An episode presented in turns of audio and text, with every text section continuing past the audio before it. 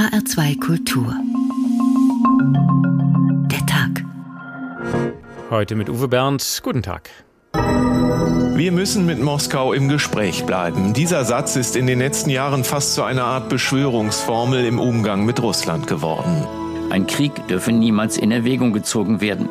Ja, man wollte das. Wie gesagt, man hat einen Enkel von Gorbatschow in ihm gesehen. Man hat darauf gehofft und vertraut, dass es ein gutes Verhältnis mit Russland gibt. Wir haben keinen Wandel durch Annäherung, durch, sondern einen Wandel durch Anbiederung. Endet alles immer in Nichtstun der Europäer, dann werden wir bedeutungslos werden. Wir werden noch nicht einmal mehr ernst genommen. Die Rede des russischen Präsidenten war seit Tagen angekündigt worden und sie war gespickt mit Vorwürfen an die Adresse der USA. Trotz Sanktionen gegen Russland ist eine Lösung noch immer nicht in Sicht. Von Destabilisierungen ist die Rede, von Cyberattacken und subtiler Einflussnahme.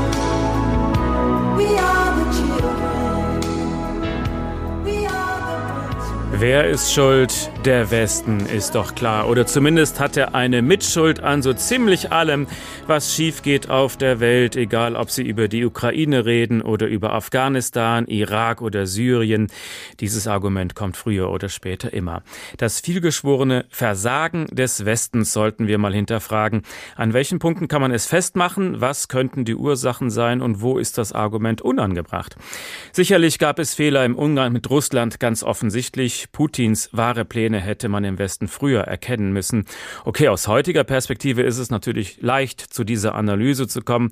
Heute ist sich der Westen so einig wie lange nicht. Genauer gesagt, man ist sich wieder so einig wie zu den Zeiten des NATO-Doppelbeschlusses Ende der 70er Jahre. Aber was passierte in den Jahrzehnten danach? Sind wir zu lange der Illusion verfallen, mit dem Ende des Kalten Krieges käme von selbst eine neue friedliche Weltordnung? Wo ist sie hin, die vielbeschworene Friedensdividende? Jetzt, wo die Panzer in Europa wieder rollen, ist das Wehklagen groß. Weltunordnung, das Versagen des Westens, unser Thema heute. Für alle, die mit der Friedensbewegung groß geworden sind, gerät ein Weltbild ins Wanken. Erst langsam begreifen wir, was mit dem Begriff der Zeitenwende alles verbunden ist. Also schauen wir genauer hin. Beginnen wir in Russland, beginnen wir bei Wladimir Putin. Christoph Keppeler über Putins Kriege. 1999 ließ Wladimir Putin, noch Ministerpräsident Russlands, die russische Armee in Tschetschenien einmarschieren. Islamisten bedrohten die dortige Moskau-treue Regierung. Wir werden die Terroristen überall verfolgen. Wenn im Flughafen, dann im Flughafen. Wenn wir einen Pardon auf dem Klo erwischen, dann legen wir ihn da um. Der Krieg dauerte. Islamisten nahmen Geiseln im Moskauer Musical-Theater und in einer Schule in der Stadt Beslan. Hunderte starben bei der Befreiung durch Spezialkräfte. Putin, jetzt schon Präsident, ließ seine Luftwaffe die tschetschenische Hauptstadt Grosny fast völlig zerstören. Der Geheimdienst spürte Rebellenführer auf und tötete sie. Nach zehn Jahren zog die Armee aus Tschetschenien ab. Es gab dort jetzt einen Moskau-treuen Präsidenten. Die Islamisten waren besiegt. 2008 ließ der georgische Präsident Saakashvili das faktisch unabhängige Südossetien besetzen, das von Georgien beansprucht wurde.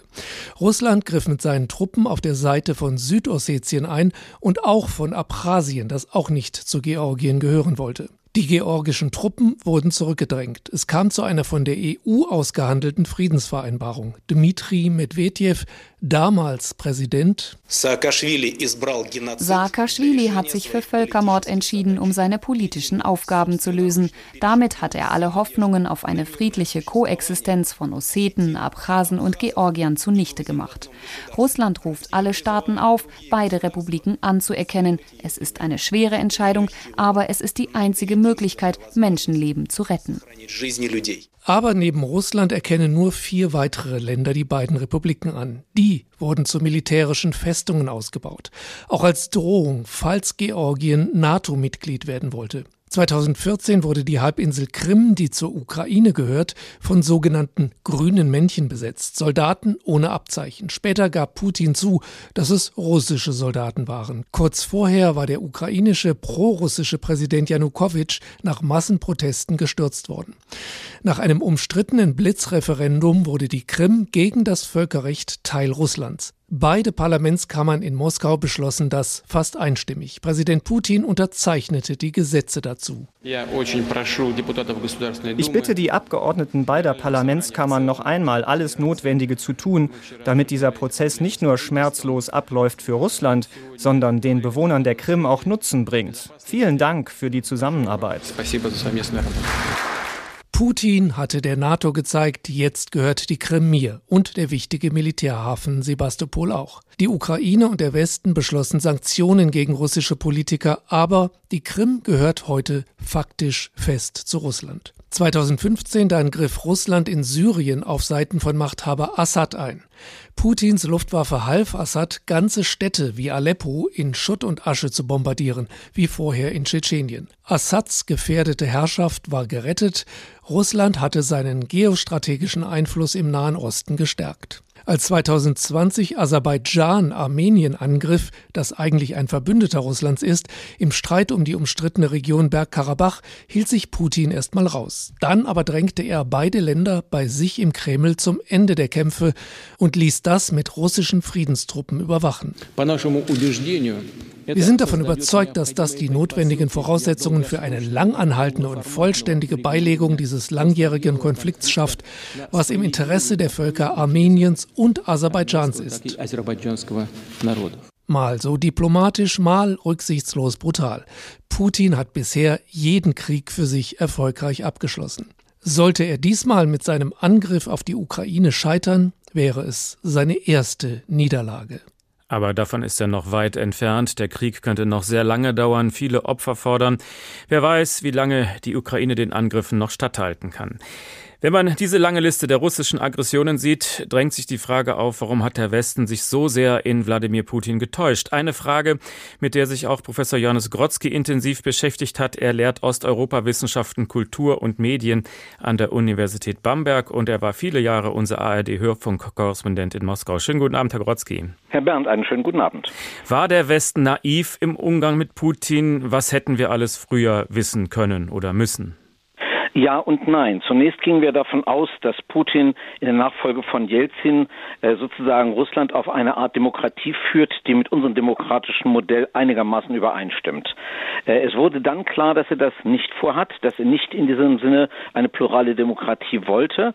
Wir haben relativ lange zugeschaut, weil er noch als Alibi-Funktion oppositionelle Fernsehstationen und Zeitungen zugelassen hat. Jetzt bis zuletzt, wo er eigentlich die letzten Dinge wie den Fernsehkanal Dost geschlossen hat und Radio Moskwy, Echo Moskwy.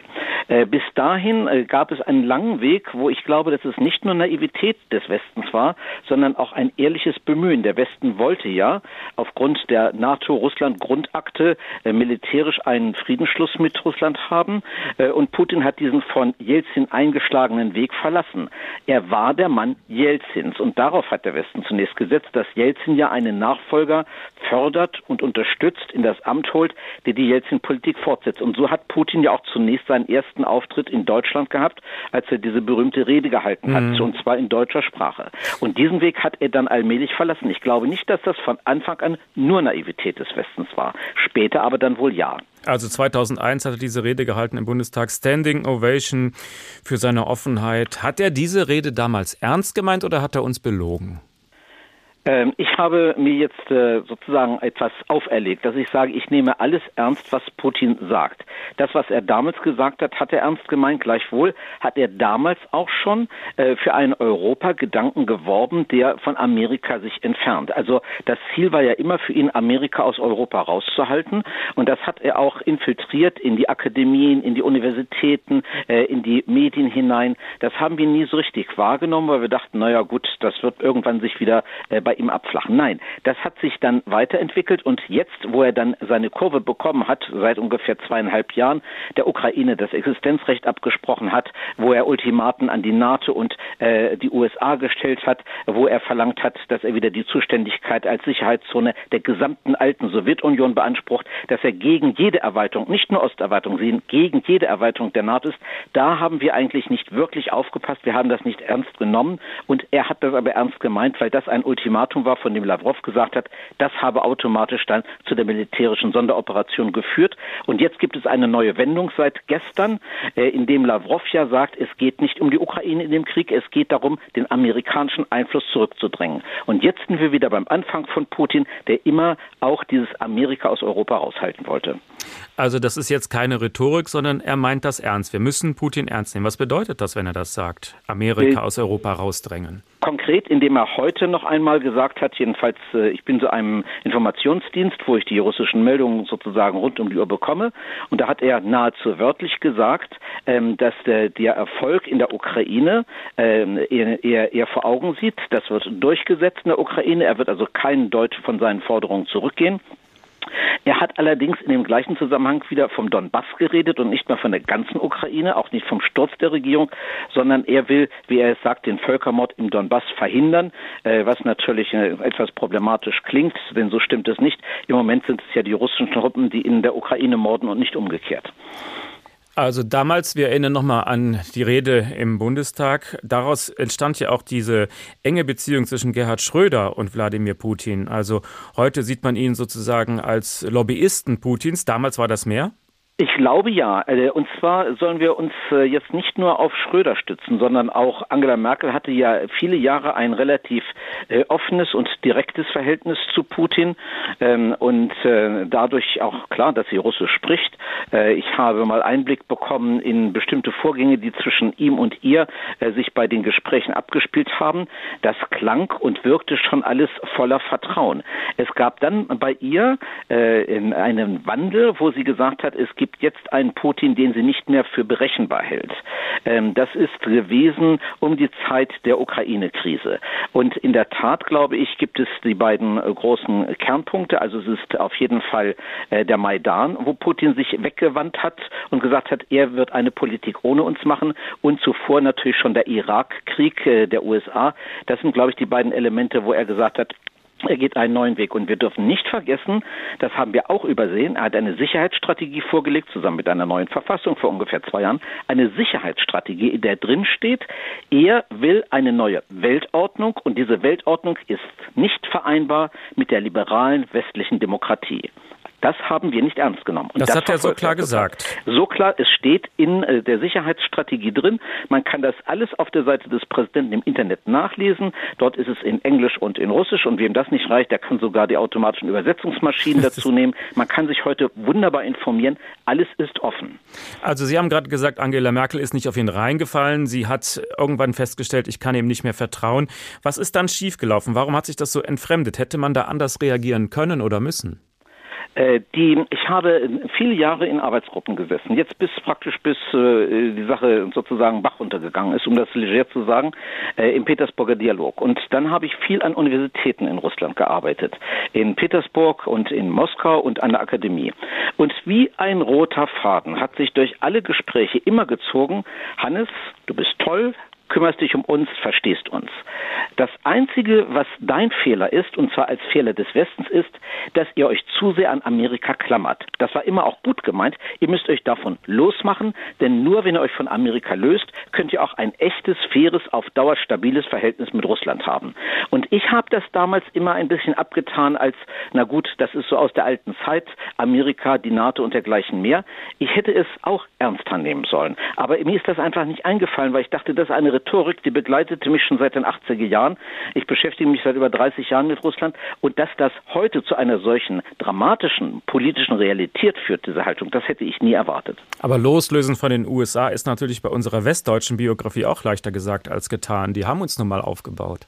Das war natürlich auch die Folge mit der Wiedervereinigung. Äh, es war, als die Krim annektiert wurde, immer wieder mir gesagt worden, schau mal, eigentlich müsstest du als Deutscher, gerade du uns verstehen, das ist eine Wiedervereinigung. Und unsere Hoffnung war, dass durch die Wiedervereinigung Deutschland sich aus dieser engen Umklammerung der USA löst und etwas Eigenständiges wird. Äh, Putin ist ein Deutschland-Fanatiker, das muss man wirklich sagen. Er spricht Deutsch, er ist ganz fixiert gewesen, ganz lange auf Deutschland. Und äh, das ist auch die Sache mit Schröder, nicht nur als Person, persönliche Freundschaft zu sehen für ihn, die für ihn sozusagen vorteilhaft sein sollte, sondern es war wirklich der Versuch, Deutschland an sich zu binden, auch über Schröder und über Merkel. Merkel ist allerdings nicht so sehr in diese Falle reingetapst. Und äh, das ist etwas, äh, was die Russen nicht verstehen, dass wir als vereintes Deutschland nicht selbstständiger sind, nicht eher Europa anführen, statt dass wir dass uns immer noch mit Amerika abzustimmen. Das geht einfach nicht in die Köpfe dort rein. Das ist ganz interessant. Und diese ganze Umkreisungsangst, die Russland hat, hängt ja nicht nur mit der NATO zusammen.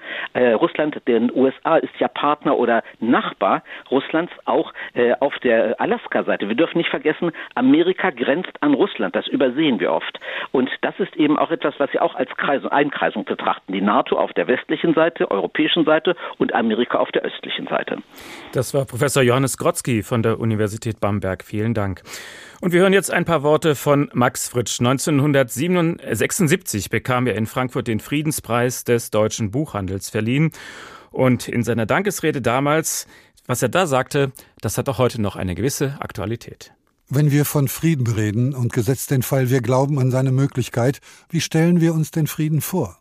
1946 in Frankfurt am Main als Gast bei ausgebombten Deutschen verstand ich unter Frieden ganz einfach keine Bomben mehr, keine Siege mehr, Entlassung von Kriegsgefangenen. In Prag, wo es kaum Trümmer gab, nach einem Besuch in Theresienstadt, wo ich noch den Galgen sah und tausende von Tüten mit menschlicher Asche, schien die Antwort auch einfach. Friede als Ende der Angst, keine Uniformen der Fremdherrschaft. In Warschau 1948 hörte ich nach einem stundenlangen Gang durch die Trümmerstille plötzlich das Gedröhn von Niederhämmern an den ersten Pfeilern der neuen Brücke über die Weichsel. Der Friede, dort wie hier das Gespräch bei halben Zigaretten mit Zeitgenossen, die nichts besaßen, außer der großen Hoffnung. Aus den Ruinen werde hervortreten der neue Mensch. Die einen erwarteten ihn als Kommunisten, die anderen als Christen. Nun wissen wir, der neue Mensch ist nicht angetreten. Unsere vernunftmäßige Ablehnung des Krieges als Mittel der Politik besagt noch nicht, dass wir friedensfähig sind. Gesellschaften mit Gewaltstruktur mögen sich den Nichtkrieg wünschen, der Friede widerspräche ihrem Wesen da keine Herrschaft je eingestehen wird, dass sie eine Armee auch braucht, um sie unter Umständen gegen die eigene Bevölkerung einzusetzen, ist sie zwecks Tarnung dieser Armeefunktion gezwungen zu einer Rüstung, die das Vaterland vor aller Welt zu schützen verspricht also durch diese Rüstung wiederum gezwungen zur Pflege des Feindbildes, das solchen Kostenaufwand und Verschleiß rechtfertigt, was, alles in allem, keineswegs heißt, dass jemand den dritten Weltkrieg wünscht. Und diese Sorge vor einem dritten Weltkrieg wird in diesen Tagen wieder wach. Gleich hören wir mehr aus dieser Rede. HR2 Kultur, der Tag. Weltunordnung, das Versagen des Westens. Machen wir es ein bisschen konkreter. Der Krieg in der Ukraine hat begonnen. Der Westen liefert zuerst nur alte, ausgemusterte Waffen, will sich aber auf keinen Preis selbst aktiv einmischen, eben aus der Angst vor einer weiteren Eskalation. Ein militärischer Konflikt mit der Atommacht Russland könnte tatsächlich in den Dritten Weltkrieg führen. Was tut also der Westen stattdessen? Er agiert hilflos nach den diplomatischen Spielregeln. Nach den mutmaßlichen Kriegsverbrechen russischer Soldaten an ukrainischen Zivilisten in der Stadt Butscha erklärte Außenministerin Annalena Baerbock in den ARD-Tagesthemen Europäische Regierungen müssten gemeinsam sicherstellen, dass mit Blick auf äh, russische Vertreter, Geheimdienstler hier in Deutschland, Menschen, die bei uns Schutz gesucht haben, nicht äh, weiter gefährdet werden. Und deswegen, ja, habe ich heute äh, 40 Diplomaten, wo naheliegend ist, dass sie als Geheimdienstler hier vor Ort arbeiten, äh, des Landes verwiesen. Baerbocks Staatssekretär Andreas Michaelis hatte dafür den russischen Botschafter Sergei Netschajew ins Auswärtige Amt einbestellt und ihn über die Entscheidung Entscheidung der Außenministerin informiert. Die Bundesregierung habe 40 russische Diplomaten zu unerwünschten Personen erklärt. Sie hatten fünf Tage Zeit, Deutschland zu verlassen. Viele EU-Staaten haben seit Kriegsbeginn russische Botschaftsmitarbeiter ausgewiesen, darunter Frankreich, Italien, Polen, Österreich, die Niederlande, Belgien, Finnland, Griechenland. Insgesamt mehr als 200 mussten ausreisen. Es ist nicht ungewöhnlich, sondern eher gang und gäbe, dass ein Teil des Personals von Botschaften und Konsulaten Geheimdienstler im Gastland sind. Das ist praktisch, denn sie sind als Diplomaten getarnt und können so nicht als Spione verhaftet werden. Das ist nicht nur in russischen Botschaften so, sondern in denen von vielen anderen Ländern auch, auch von Verbündeten. Die USA sollen etwa 200 Agenten in Deutschland stationiert haben.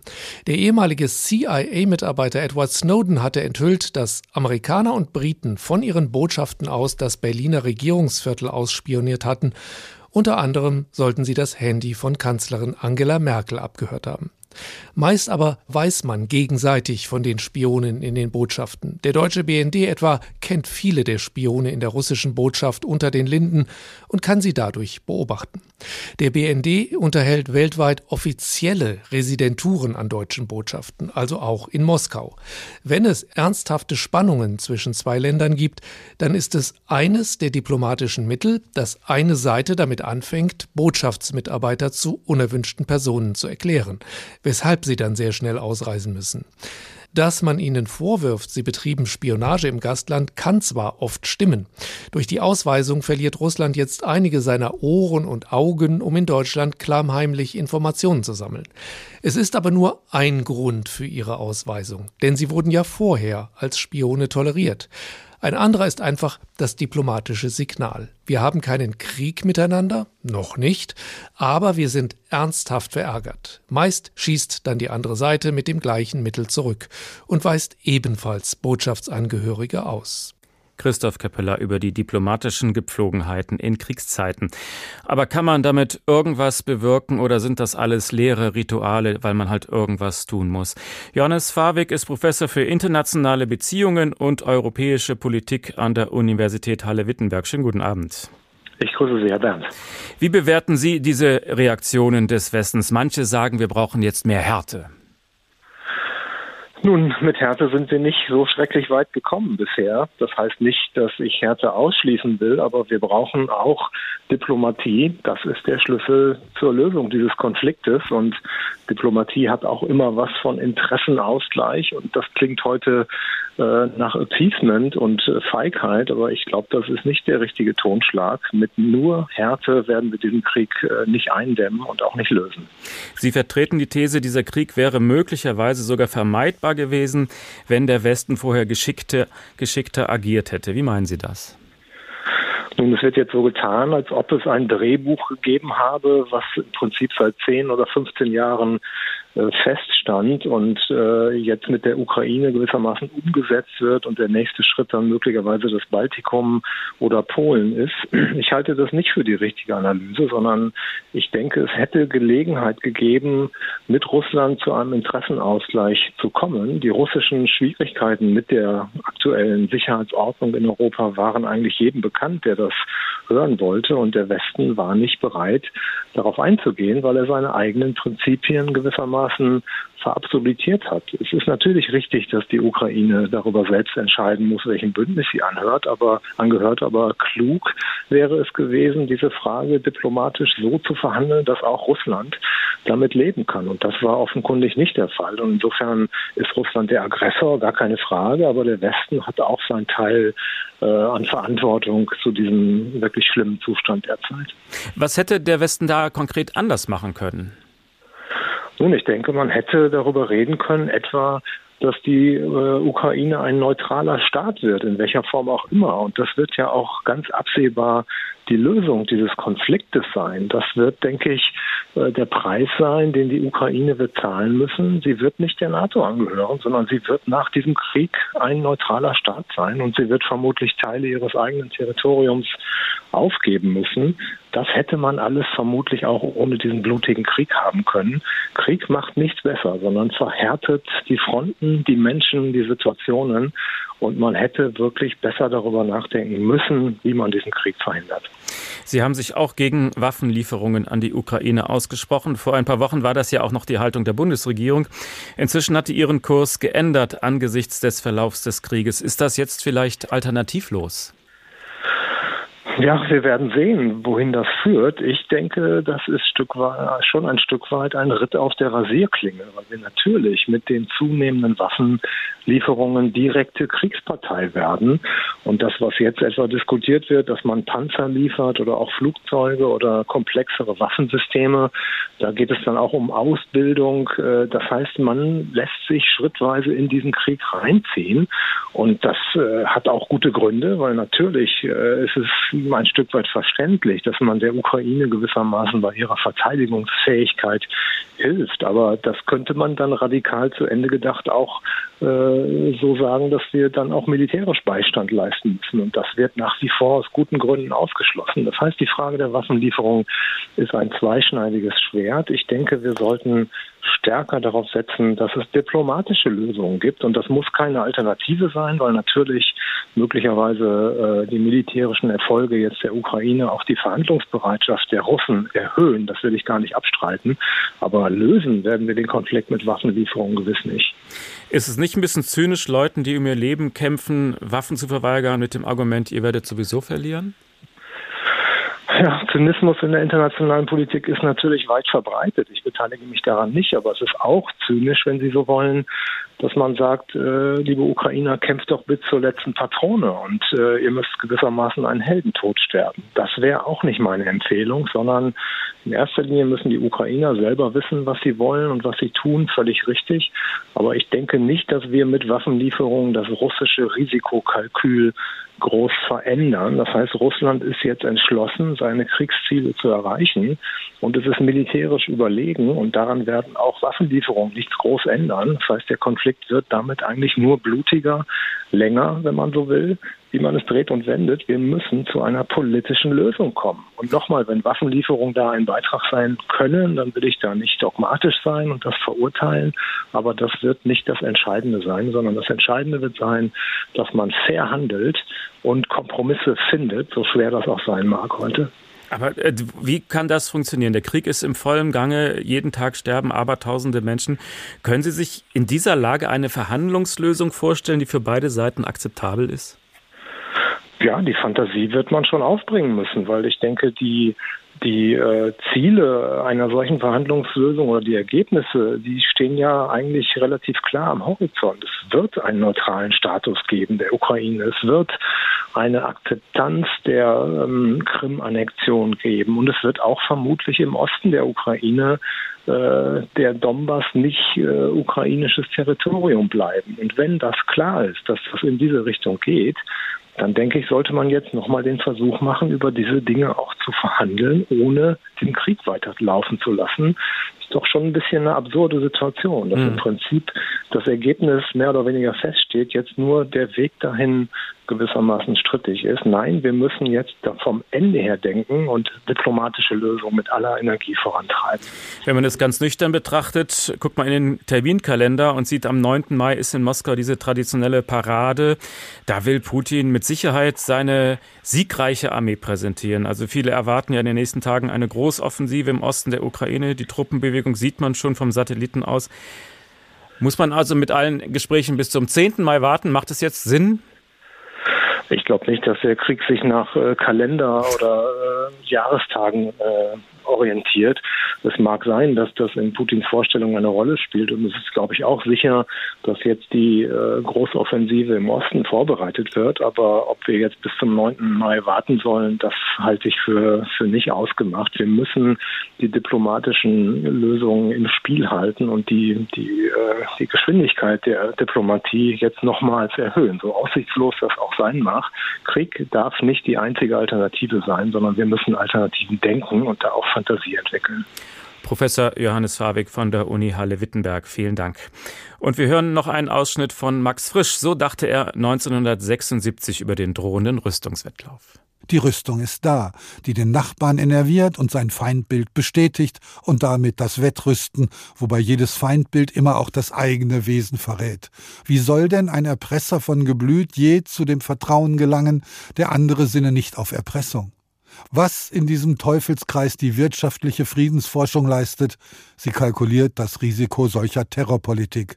Unterrichtet über die technologischen Innovationen, die eine Revision der Strategie verlangen, errechnet die im Augenblick reale Chance für den Nichtkrieg zwischen friedensunfähigen Gesellschaften, ohne allerdings eine Garantie geben zu können, dass es nicht aus irgendeinem unerforschten Grund oder auch nur durch eine platte Havarie trotzdem losgeht morgen oder übermorgen. Weltunordnung das Versagen des Westens. Und nun wollen wir den Blick ein bisschen weiten. Vom Versagen des Westens ist ja auch im Nahen Osten immer wieder die Rede. Viel guter Wille, langfristig betrachtet aber keine Erfolge für Demokratie und Menschenrechte. Im Gegenteil. Muss sich der Westen verpasste Gelegenheiten vorwerfen? Trägt er gar eine Mitschuld? Jörg Armbruster kann das sehr gut beurteilen. Er war viele Jahre unser ARD-Korrespondent im Nahen Osten. Schönen guten Abend, Herr Armbruster. Einen schönen guten Abend, Herr Bernd. Im Jahr 2011 zum Beispiel, da gab es ja für viele völlig unerwartet diese Welle des Protestes, der arabische Frühling. Zuerst in Tunesien, dann in etlichen Staaten Nordafrikas. Der Ruf nach Demokratie und Freiheit wurde laut, auch im Westen gefeiert. Manche unterstellten sogar, das sei von dem Westen gesteuert gewesen. Andere sagten, der war völlig überrascht, sonst hätte er anders reagiert. Was war Ihr Eindruck? Also mein Eindruck ist eindeutig, der Westen war völlig überrascht von dieser Massenerhebung von jungen Tunesiern, jungen Ägyptern aber auch jungen Syrern und er konnte anfangs auch nicht allzu viel damit anfangen, außer Geld zu schicken und äh, zu versuchen, das ein oder andere zu fördern. Aber als dann in Ägypten zum Beispiel Moslembruder Mursi, Mohammed Mursi zum Präsidenten gewählt wurde, da schreckte der Westen auch schon wieder zurück. Denn äh, soweit äh, mit, der, mit seinem Demokratieverständnis wollte es gegenüber Ägypten zumindest nicht gehen.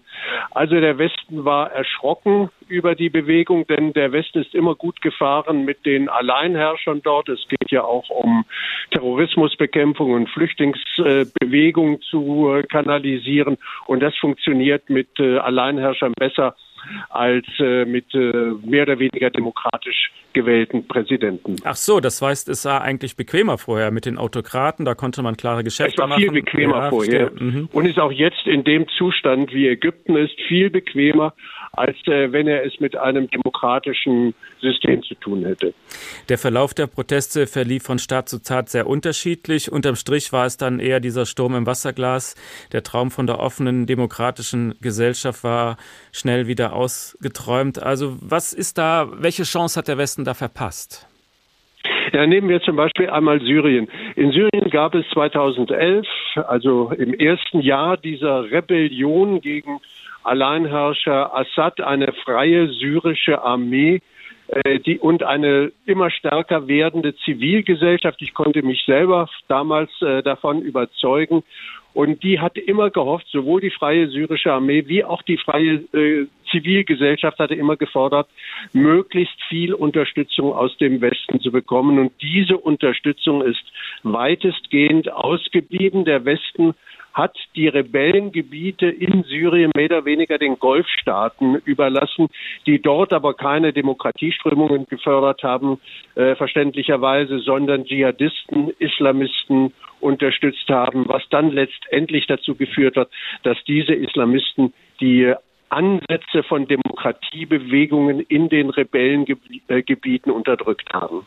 Und dann hat sich Wladimir Putin an die Seite von Assad gestellt und selber da seine Interessen verfolgt. Was bezweckt er damit? Zunächst einmal äh, will er natürlich äh, Assad als seinen Vasallen im, äh, in Syrien erhalten, weil es für ihn der bequemste Weg ist, Kontrolle über Syrien, über dieses Land im Nahen Osten auszuüben. Sonst hat er ja nicht viel Partner dort. Und er hat am Mittelmeer in Tartus einen eigenen Kriegshafen, schon sehr lange einen Marinestützpunkt, den er systematisch in den letzten Jahren ausgebaut hatten. Und als letztes, er hat ähm, einen Luftwaffenstützpunkt im Norden bei, ähm, bei Latakia den, der ist, der ist seit äh, 2015 eingerichtet, also relativ neu. Und auch den wird er mit Sicherheit nicht aufgeben, denn sonst ist er militärisch im Nahen Osten nicht präsent. Und was vielleicht das Grausamste ist, er konnte das, was er heute in Mariupol macht, in Aleppo üben, nämlich eine Stadt systematisch aus der Luft zu zerstören. Also ist es der Schuld des Westens, dass ähm, Wladimir Putin in Syrien so viel Einfluss hat? Hätte man das verhindern können? Oder wollte man es nicht dann? Macht man das gehört uns, das gehört euch? Ich glaube, als äh, Putin dort mit seiner Armee, seiner Luftwaffe und den Bodentruppen angetreten ist, war nichts mehr zu verhindern, denn dann wäre es zu einem direkten Konflikt mit, äh, äh mit Russland gekommen. Aber Obama hätte schon viel früher etwas tun können. Ich will nur daran erinnern, Ende August 2013 hatte Assad ähm, Chemiewaffen eingesetzt in einer Stadt in der Nähe von Damaskus. Zuvor hatte Obama gedroht, wenn dies der Fall sein sollte, dann sei eine rote Linie überschritten. Dann werde er mit äh, Marschflugkörpern und Raketen reagieren. Nach diesem Chemiewaffeneinsatz ist so gut wie nichts passiert. Also da hätte, hätten die Amerikaner und wohl auch die Franzosen und Engländer viel energischer und härter auftreten können. Das hätte vielleicht eine der Entwicklung dieses Konfliktes eine andere Richtung gegeben. Bleiben wir nochmal bei den USA und bei Präsident Obama. Der hat ja auch damals den Truppenrückzug im Irak angeordnet. Aus heutiger Sicht auch ein Fehler? Mit Sicherheit war der Truppenrückzug 2011 ein äh, großer Fehler. Denn äh, drei Jahre später konnte so der islamische Staat vorrücken und in einem Sturmlauf von wenigen Wochen den Norden des Irak und Teile von Syrien erobern. Das konnte man zugegebenermaßen 2011 nicht äh, erahnen. Aber eine andere Entwicklung hätte man sehen können, nämlich dass der Iran sein Einflussgebiet in den Irak und dann über Syrien bis an das Mittelmeer in den Libanon weiter ausdehnen wird. Und dem hätte hätten die USA durch eine Militärpräsenz etwas entgegensetzen zu können. Das versuchten sie dann, als sie 2014 wegen des IS wieder zurückgekehrt sind, mit einigen äh, Truppeneinheiten nachzuholen. Aber da war es letztendlich zu spät. Der Iran verfügt heute im Norden über ein Einflussgebiet von Teheran über Bagdad und Damaskus bis äh, nach Beirut am Mittelmeer. Versuchen wir mal die Parallele. Macht der Westen in Syrien oder im Nahen Osten ähnliche Fehler wie in der Ukraine? Ich glaube, er, er macht andere Fehler. Er versucht gerade im äh, Sudan das sind oft, nein, ich muss es anders erzählen. Äh, es sind oft sehr, sehr komplizierte Konflikte. Nehmen wir zum Beispiel mal den Sudan. Im letzten Jahr, im Oktober, hat es einen Militärputsch gegeben. Zuvor hatte eine zivilgesellschaftliche Protestbewegung sehr energisch den Langzeitdiktator Bashir gestürzt und äh, zusammen mit dem Militär eine Übergangsregierung eingerichtet. Seit, und dann diese Übergangsregierung wurde weggeputscht und seitdem ringt und sucht der Westen nach Möglichkeiten, die Militärregierung wieder loszuwerden, aber gleichzeitig stehen Russland und China auf der Matte, um diese Militärregierungen zu stützen.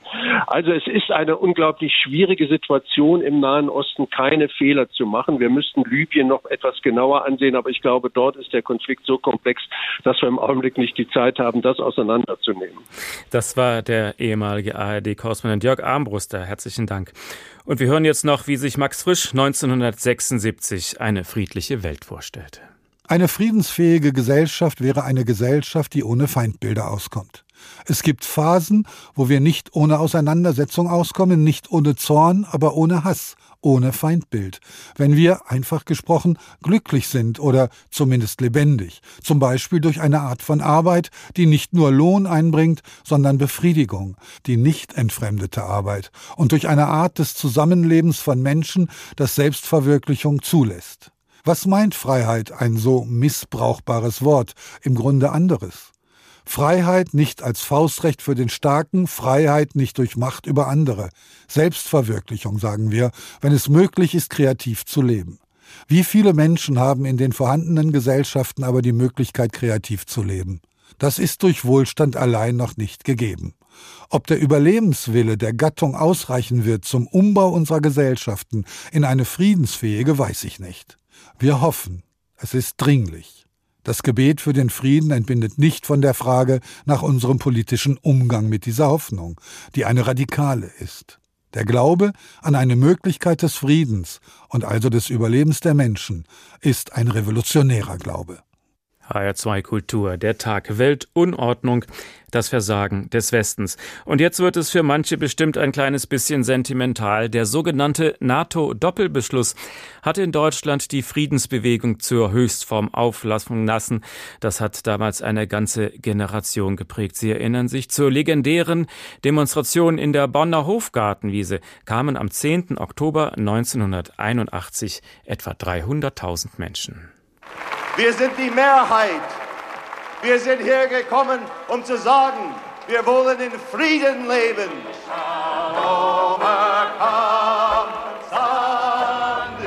Die Demonstrationen an diesem Tag verliefen friedlich. Erhitzter war da schon die mehrtägige Debatte im Bundestag.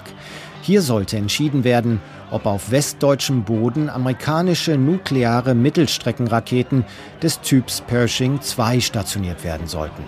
Die Pershings stellten die Reaktion des Westens auf die Aufstellung von sowjetischen SS-20-Raketen auf DDR-Gebiet dar.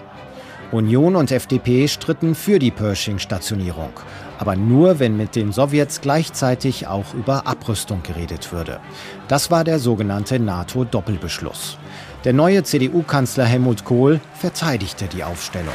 Meine Damen und Herren, Friede schaffen ohne Waffen, das ist ein verständlicher Wunsch, ein schöner Traum, aber es ist vor allem eine lebensgefährliche Illusion. Frieden schaffen mit immer weniger Waffen, das ist die Aufgabe unserer Zeit. Die Grünen jedoch, die erst seit wenigen Monaten im Bundestag waren, lehnten die Aufrüstung strikt ab. Während vor den Toren des Bundestags wütende Demonstranten gegen den Pershing-Beschluss protestierten, warf Otto Schily, damals noch Mitglied der Grünen, der Bundesregierung fehlende politische Vernunft vor.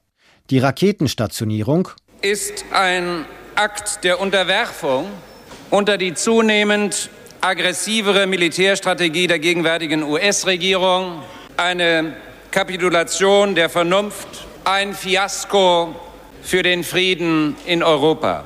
FDP-Außenminister Hans-Dietrich Genscher konterte scharf, auch an die Adresse der Demonstranten außerhalb. Diejenigen, die im Augenblick mit Gewalt versuchen, die Beratungen dieses frei gewählten Parlaments unmöglich zu machen, haben diese Fähigkeit zum Frieden verloren. Sie gefährden den inneren Frieden. Am 23. November 1983 stimmte der Bundestag mit den Stimmen von Union und FDP für den NATO-Doppelbeschluss. Es war die erste herbe Niederlage für die Grünen. Noch im selben Jahr begannen die Amerikaner mit der Stationierung der Raketen auf westdeutschem Boden. Ironie der Geschichte, schon vier Jahre später einigten sich USA und Sowjetunion auf den vollständigen Abbau der nuklearen Mittelstreckenraketen in Europa.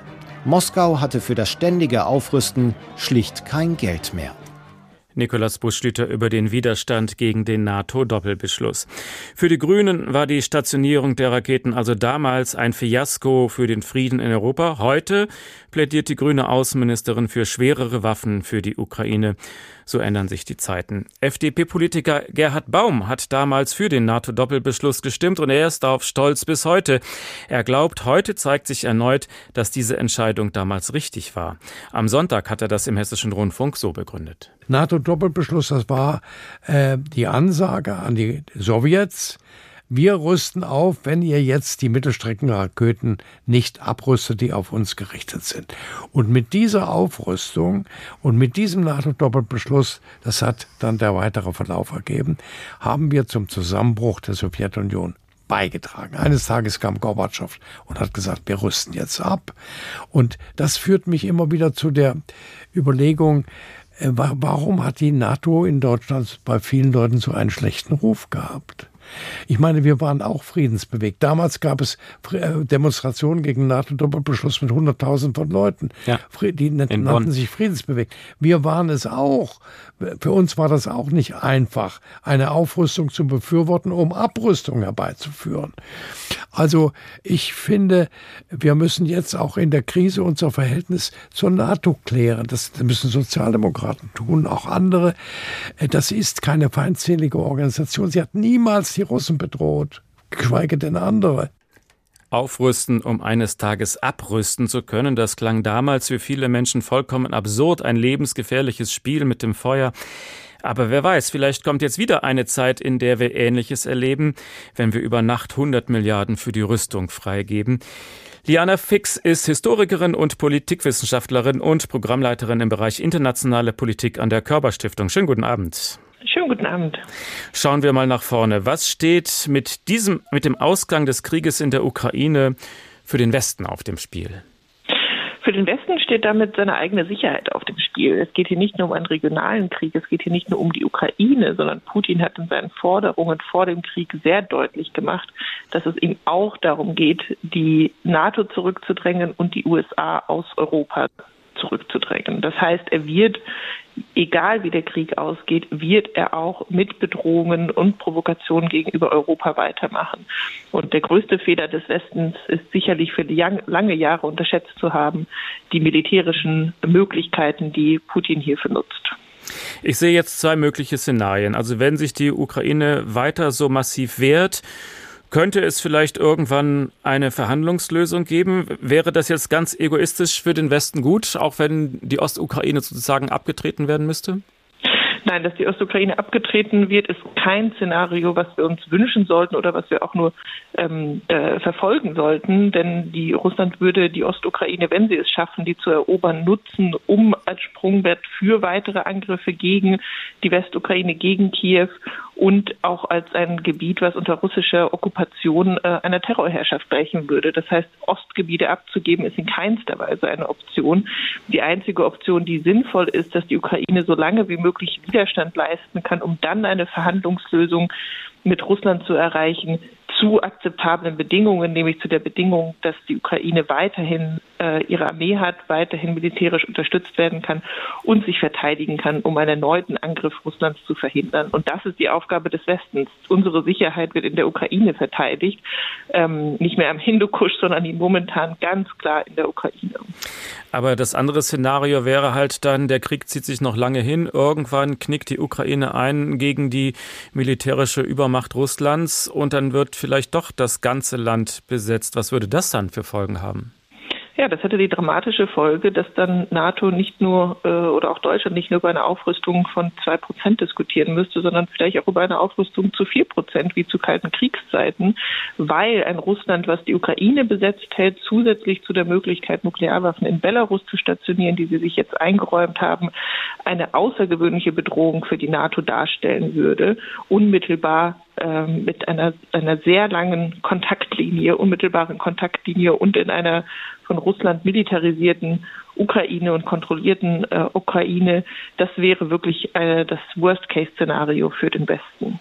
Der Bundeskanzler hat in seiner bemerkenswerten Rede den Begriff der Zeitenwende benutzt und erst so langsam wird vielen klar, dass das wirklich ein richtig tiefer Einschnitt gerade ist. Also was bedeutet aus Ihrer Sicht diese Zeitenwende?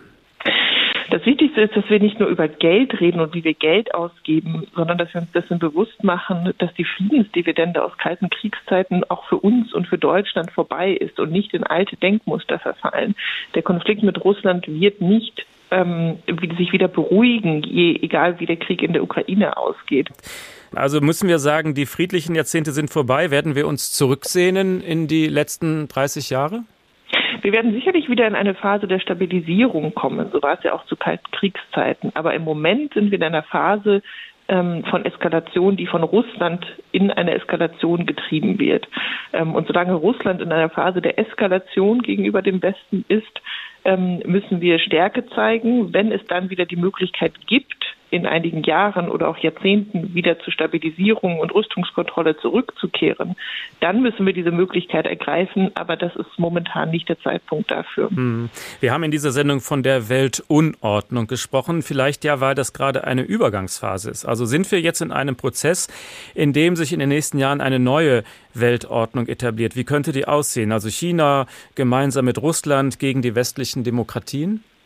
Ja, die Russland-China-Achse ist auf keinen Fall zu unterschätzen. Ähm, das sehen wir jetzt, dass China eigentlich äh, in pro-russischer Neutralität agiert, mit dem Schwerpunkt auf pro-russisch. Äh, und die Frage ist, ähm, wo ist Europa in einem solchen Weltordnungsszenario? Ähm, ist es weiterhin in Frieden und Sicherheit und in Freiheit vor allem? Oder ist es aufgrund seiner Abhängigkeit zu Russland und aufgrund der noch viel größeren Abhängigkeit zu China irgendwann nicht mehr fähig, selbstbestimmt äh, über seine Zukunft zu entscheiden. Und das ist das, was ähm, diese post-post-kalte Kriegsära prägen wird. Die Frage, wie Europa seine Frieden, seinen Frieden, seine Freiheit und seine Sicherheit äh, behalten kann äh, angesichts eines autoritären Russlands und eines autoritären Chinas.